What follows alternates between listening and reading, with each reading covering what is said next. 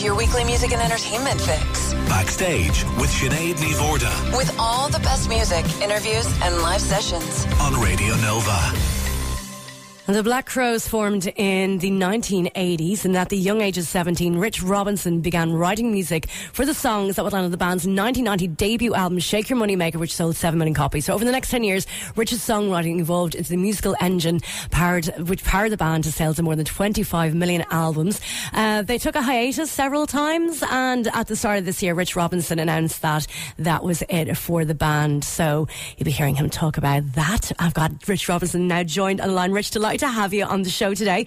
Now, just to talk about obviously the fact that you performed as guitarist with the Black Crowes for so long. I mean, now you're on your third solo record, the Ceaseless Sight, released last year. So have you now settled into the role uh, as being centre stage compared to your role before with the Black Crowes? it's you know I just see it as I'm playing music and singing now. yeah. I don't I don't categorize myself, and so I mean you know to me it's just kind of like I moved a little bit closer to the center. That's all I that's how I see it. I don't see it as a as like too big of a shift, um, Yeah. but it is like doing this to me. This you know acoustic run really breaks it down to where you know, if something fucks up, it's not. I can't look at the bass player. You know what I mean? It's, it's just me up there. You know. Yeah, it's all down to you to get it right.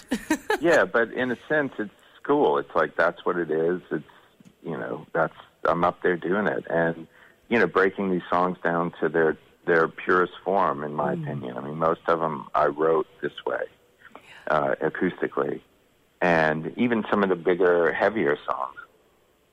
You know, I've always written on the acoustic guitar, so it's really cool to you know be able to get out and do that. nice. So it's a nice, real kind of, I don't know, more heartfelt kind of offering in a way, is it? Bringing it back down to that raw sense.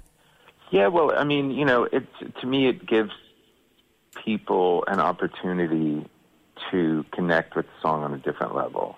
Mm. Because you know, and then have a deeper relationship with the song because people have relationships with their favorite songs, their their favorite music. You know, they grow up, they hear these songs, that song attaches to moments in their lives, good or bad, or joyous, or you know, helps them get through, or whatever it may be, and they they create this really sort of deep relationship. They can create this deep relationship with these songs, and to me, to hear these songs in different contexts and hear things that maybe they didn't hear when there's a full band, or maybe you know, hearing it from a different, more like vulnerable standpoint or this standpoint might help them to deepen the kind of relationship they have with it.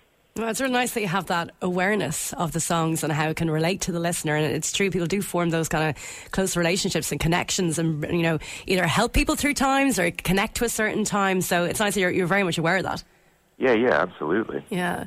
And speaking of relationships, I mean, obviously with all your guitars, you would have developed strong relationships and connections to, to each one and each one giving a certain kind of sound to what you want to create. But I'm so sorry to hear of you losing your prized guitar collection.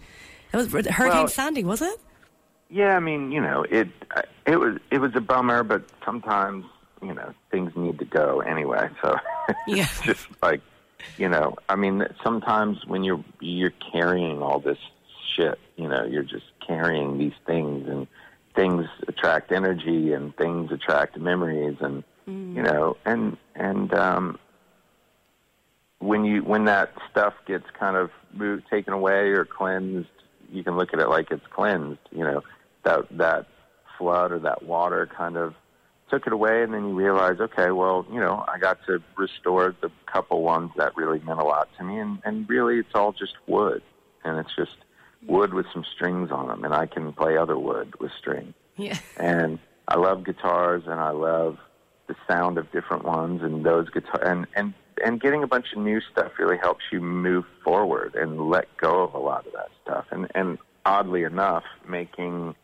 ceaseless sight was that's a lot of that is about letting go and moving forward Well, it seemed to be um, it seemed to be part of this whole thing where you know things can happen in threes. You know, saying goodbye and letting go of goes things.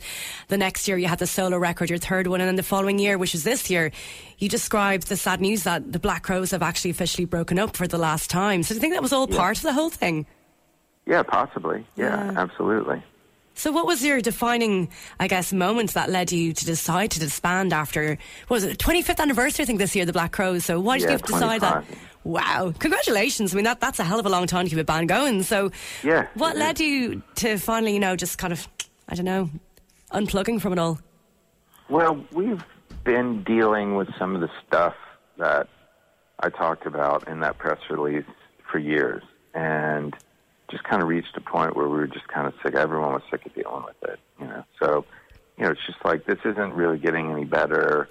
You know, this Chris doesn't want to be in this band. He, you know, this is what it is, and you know, why are we pretending anymore? You know, and let's just ca- call it. And that's that was really just the decision I made. I'm just, you know, so I I mean, it became unhealthy. It wasn't that fun being around. There's a lot of negativity, and uh, everyone, you know, and then. You know, Chris's demands kind of reached that point where we were like, "Oh, we're just done. We're not doing this anymore." Or I, at least I'm done. I'm not doing it. So then, you know, if Chris and I aren't doing it, then it's really not happening. So that's yeah. just, you know, just kind of the way it was. So, you know, that's it.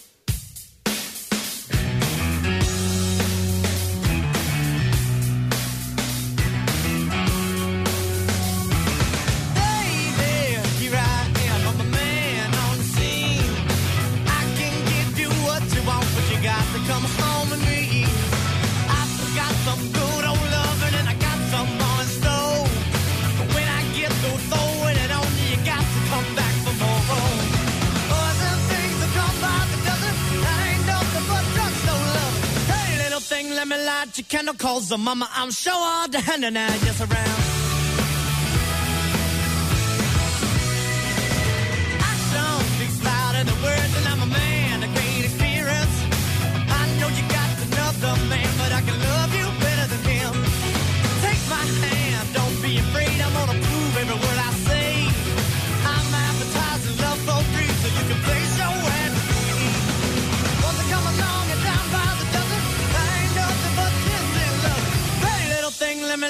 Candle, cause the mama, I'm sure all the hand and just around.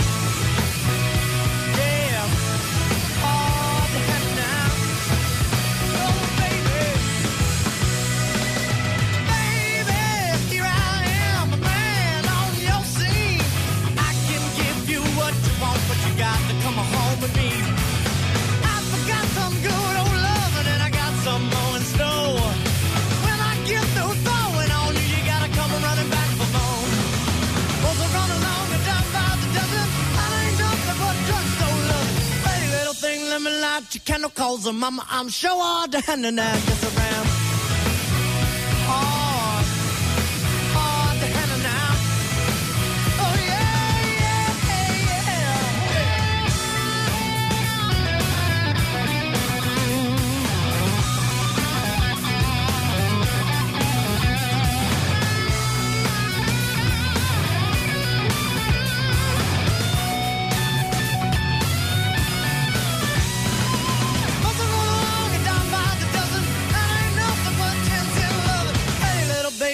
babe, let me light your candle, cause the mama, I'm sure all the and I just around.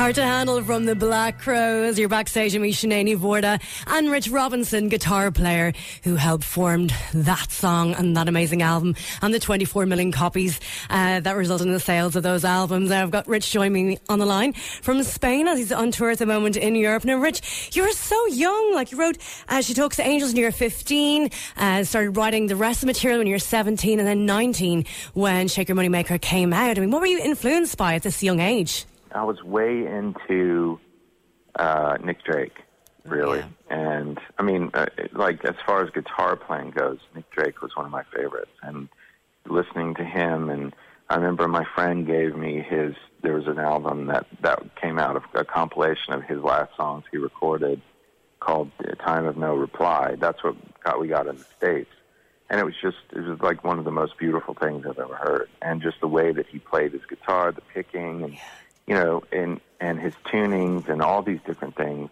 and the timings, the way that the flow of his songs always meant a lot to me. But you know, then also growing up in Georgia, not associating with a southern rock, we were never we never considered ourselves a southern rock band, and we never were drawn to that. Our earliest memories were like listening to REM. You know, so there was a lot of, you know, the the Dream Syndicate and the uh, you know the, from the Dream Syndicate, then English Beat, and then all these bands, and that's more where we came from.